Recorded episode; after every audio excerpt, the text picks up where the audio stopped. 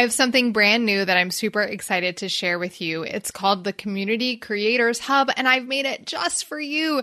You can search through every episode of this podcast by keyword, download all of my favorite guides and resources, and find all of my recommended tools for community creators. And the best part? It's completely free. Just go to Community Creators Hub, that's Community Creators Hub, H-U-B, dot com to get your free access. It can show up in bad advice that's being given. It can show up in opposing views when people don't agree with how you're doing things, or maybe just between two people in the community. So just have an eye out for it and be ready to address it. This is for you, the online business owner who wants to maximize your profit and multiply your impact. I'm Shana, host of the Community Creators Podcast. I've spent over a decade helping top brands and entrepreneurs create thriving communities that increase their reach, retention, and revenue. This podcast is where I share my best insights and invite you into conversations with the world's leading community creators and cultivators. So grab your favorite mug, fill it up, and let's get started. I am so excited to share this topic with you today. So often, when I talk to business owners and community managers, they feel like they are the only ones that are going through this and that there must be something wrong with them if this is happening inside of their community. And when I share this with them, they get this sense of, oh, I'm not alone. It's not just me. And this is normal. And it takes away the feeling of overwhelm and panic, and often a feeling of failure that many community creators feel. So, I want to share with you the community development life cycle. What is this? Well, it's something that wasn't developed by me. It was developed by somebody else, another community nerd who loves studying communities, who was looking at the life cycle of in person communities in like neighborhoods and communal living situations, which, if you know anything about me, I'm a wannabe communal living person. So I was super fascinated in researching this. But what I found is that this very much applies to online community as well, to the communities that you're growing as community creators inside of your courses, your group programs, and your memberships. So let's talk about this community development cycle. It's four phases. And in those four phases, you may find yourself in one of these phases at any point and you can move through them multiple times. In fact, you will move through them multiple times. So let's start with the first phase. Phase one is called forming. This is when your community is just getting started. They're starting to get their bearings. It's like when you enter into a party for the first time and you're just sort of feeling the room out. Now, most of you are not going to just barge in like you're the life of the party. You're going to kind of get a feel for what's going on. You're maybe behaving a little bit more subdued, a little bit more cautious as you learn the ropes. You're acting pretty independently. You haven't really formed any alliances. I think about, you know, the show Survivor. Everybody's pretty independent at first. They are gauging the room before they determine their alliances. And maybe your extroverts are engaging a little bit more. Maybe your introverts are a little bit more quiet. But most people are just kind of looking around to see what's happening and trying to get a feel for what's happening inside of the community. That's the forming stage. So if you have a new community, you may find that it's a little bit quieter in there. And that's totally normal. If you have a whole bunch of new people coming into your community, you may find that your community actually kicks back into this forming stage where people are trying to figure out who are these new people and what is happening. So, forming is a pretty calm stage, but there's not a lot of momentum happening. There's not a lot of progress happening. So, the second stage is called storming. Yep, that's right, storming. It is totally normal to have storming inside of your community. I know you want to avoid it. I'm an Enneagram 8 and I actually like conflict. I think that conflict is the gateway to intimacy. So I kind of enjoy the storming phase of most communities. But I know that most of you business owners don't. Most community managers don't. And they feel like they failed or like they've done something wrong or things are out of control if they enter the storming phase. Now, I will just say this they very well may be out of control. And if you don't have those four pillars in mind, that community cultivated framework that I talked about in the first four episodes, then you probably have a problem on your hands. But if you can get those foundations in place, then this storming phase can actually be really healthy. But if you don't have those foundations in place, go back to episodes one through four, listen to that to understand what the four pillars of a thriving community are so that you have that strong foundation in place before you get into the storming phase. So, what happens in the storming phase is people are no longer trying to fill the room out, and now they're starting to try to work together. They're building trust, they're forming opinions, and sharing those opinions. And that can lead to conflict. But just know like, conflict is not bad. Again, like I said, I kind of like conflict. My husband is a type nine on the Enneagram. They're called the peacemakers. And he is a little bit more conflict avoidant, but over time, we've both learned that conflict is the gateway to intimacy. Really, it's inevitable in any relationship that you're going to have some type of conflict, some type of storming.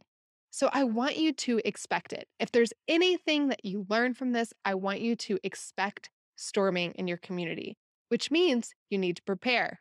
Go back to that four pillars of a thriving community and the community cultivated framework. But storming will come out in different ways in different communities. It doesn't always look like a big blowup. It doesn't always look like a fight. Sometimes it's happening in the DMs to your community manager, or emails to your support team, or Instagram DMs to you, or maybe to other people in the community. Sometimes it's complaints that you're seeing in posts inside of your group. But here's what I want you to know anytime that you have any real version of storming, any real conflict that's bumping up against that culture that you set in your four pillars, you want to think of it as a realignment moment.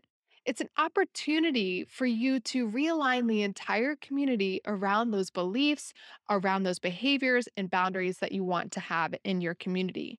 It gives you an opportunity to show people who you are, what you value, and let them know that they can get on the bus or they can get off and get out of the way. You know, if you don't stand for something, then you really stand for nothing. And we've talked about this when it comes to building culture, but people need to have a leader. And when your community is storming, more than anything, is where leaders should rise up. When you look at cultures and countries like our nation, who's just walked through the pandemic, for example, there were people who rose up as leaders in the midst of that storm. They thrive in chaos. I'm not saying your community is going to be chaos, but in the middle of a storm, people will inevitably be looking for a leader. And you want that leader to be you, not somebody else in your community that's going to start to shape your culture without your say. Okay, so make sure that you establish leadership. The realignment moment can also help you strengthen your values. But the most important thing is that you don't ignore it. Storming does not go away if it's not addressed, it just gets bigger. If the tornado is left to its own accord, it will continue to grow until something gets in the way of it growing. So you want to make sure that you are ready to step into the conflict, even though it will probably be imperfect, so that you can step in as a leader and help to realign your community. What if you had the right story for the right person at the right time, every time? Well, you can if you leverage my streamlined story system. I'm going to show you proven ways to collect, organize, and share stories like a pro. Just go to streamlinedstorysystem.com to check it out and use code CREATORS to get a special discount. So, I used to teach in person workshops where I trained community creators and their teams. In one of those workshops, I met somebody who had a free Facebook community of about 30,000 people. Now, there was one person in that community that seemed to be a bit of a bad seed. Now, they started out as a really great member of the community, but they could tell that over time they had kind of developed this sense of ego and entitlement, and that they were starting to kind of steer the community in their own direction away from the influencer, the visionary that owned and started that free community. Now, their community director had brought this up a few times, and it essentially been ignored because the business owner really didn't want to step into the mess. They thought that addressing this individual would actually cause more problems than good. Well, if you can imagine, over time, this person's resolve for their feelings and opinions and ownership over the community only grew. And they ended up getting to a place where they felt like they couldn't remove this individual from the community because the community saw this person as the leader of the group instead of them. So you don't want that to happen to you. You want to make sure that if you see storming, which again doesn't always come out as conflict, but can really just feel like things are bumping up against your culture or the cause that your community is focused on, then you want to make sure to address it early and often. Now, if you do this, it allows for connection to happen, realignment to happen, and it is a sign of good leadership. So, what are some other ways that storming can show up? It can show up in bad advice that's being given. It can show up in opposing views when people don't agree with how you're doing things, or maybe just between two people in the community. So, just have an eye out for it and be ready to address it. So, that's the storming phase. And again, it is expected, it is a natural part of a growing community. So, don't be surprised when it happens. Next, we're going to move on to the third phase, and that's the norming phase. This is when people really start to get how things work around here. And if you've been a strong leader, you've made it really clear how things are going to work and you've realigned them under the norms of the community. They understand what the normal is, that this is the culture, and they begin to feel safe because, like I talked about in the first few episodes, safety is a really important aspect to connection. And in order to create safety, we need to have trust and clarity. And clarity comes from having structure and leadership. So that's what has established in that phase of storming. Now we've defined some structure. Now we have some clear leadership so we can feel safe because we know this culture. What happens here is you start to get more intimacy, more cooperation among members. You start to get more engagement and collaboration as they work together towards that common goal or that common cause that you have set. So, where you might see this is when people develop a better together mentality that I actually want to serve and show up more for others in the community than I'm asking for, that I'm commenting more than posting, right? That I'm showing up more than I'm asking questions, that I am constantly validating other people in the community, and we're working together to make the community as a whole better. So that's your norming phase. And then finally, we get into the performing phase. This is the exciting part because now that people know what the boundaries are, they've got this normal, we've kind of been through some conflict, we have a clear leader. The performing phase is where we get to elevate ourselves into our highest level of function. We are making progress together towards that goal. We're motivated, we're knowledgeable, we're achieving really high levels of success. I think about this like group projects, right? You experience this in group projects where you're kind of figuring everybody out in the forming stage. And then you get to like the conflict stage or the storming stage where people are maybe not agreeing on what the big picture of the project is going to be or who's going to do what. But then once we get those norms figured out and we all identify what the structure is, we start to really move together and perform towards a common goal. Now, it would be really nice if it stopped here. If we just got through the storming phase, figured out the norming phase, and then, ah, oh, we're off to the races with the performing phase. But it doesn't work that way. If you remember when we started, I called this the community development cycle, not path, which means that we don't just reach an end of the path and hit the performing phase and stay there forever. It's going to keep going around and round. There's things that can kick you back into the storming phase, like, hey, a bad apple just shows up and creates conflict in your community. Maybe you add a whole bunch of new people into your community at once, and it sends you right back to the forming phase and then into the storming phase. This happens when you have a launch model and you may add hundreds or thousands of members at a time.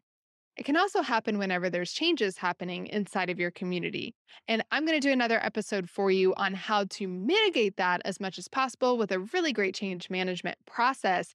But it can still send you back into the storming phase whenever you have change happening inside of your community. Maybe you have a team member leave, like you have a community manager who's really ingrained into your community and they end up leaving. That could potentially cause you to go back to that forming and storming phase. So you just want to make sure that you are aware and that you're prepared.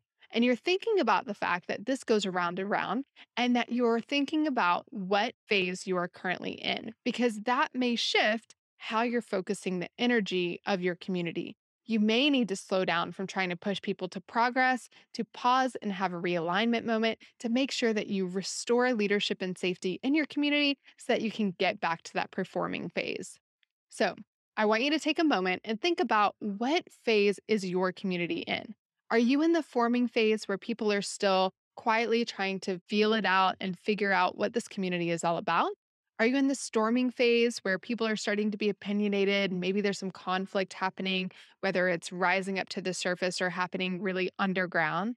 Are you in the norming phase where now we're really figuring out the structure, the leadership, the boundaries? We're starting to get really clear on that. Or are you in the performing phase where you have a really strong cause, a really strong culture and structure, and everybody is moving forward towards that common goal? So, I hope as you're working towards cultivating your communities and you have this in mind, that it helps you realize that you are normal. Yes, your community is normal. And in fact, you may have communities that are in different phases at different times. It's totally normal. And now that you know the community development lifecycle, you have an awareness of it. So you can get out of panic mode and you can be prepared for it and know that there is a next phase on the other side that you can move through, especially when you're in the storming phase. Hey, friend, if you have an online program, you know the importance of having customer success stories and testimonials. Well, what if I told you I have a proven system that will help you unlock more stories from your program and keep them organized in a way that will allow you to have the right story for the right person at the right time. I want you to go to streamlinedstorysystem.com to check it out. And when you're there, use code CREATORS to get a special discount for being a podcast listener. All right, back to the episode. So, if you enjoyed this episode, will you do me a quick favor and leave a review letting me know what you liked about it and what you want to hear more of? And if you have a second, Share this with another community creator friend because they probably need to hear this about this storming phase as well, that this is normal too. Because so often we are susceptible to feeling like we failed when things start to get stirred up in our community, and it's just a normal part of the process. All right, I'll see you in the next episode. Hey, friend, thanks for listening. If you like this episode, make sure to subscribe. Then do me a favor and leave a review letting me know what you want to hear more of. To learn more about the show or connect with me, head to shanalynn.com. That's S H A N A L Y N N.com. Until next time.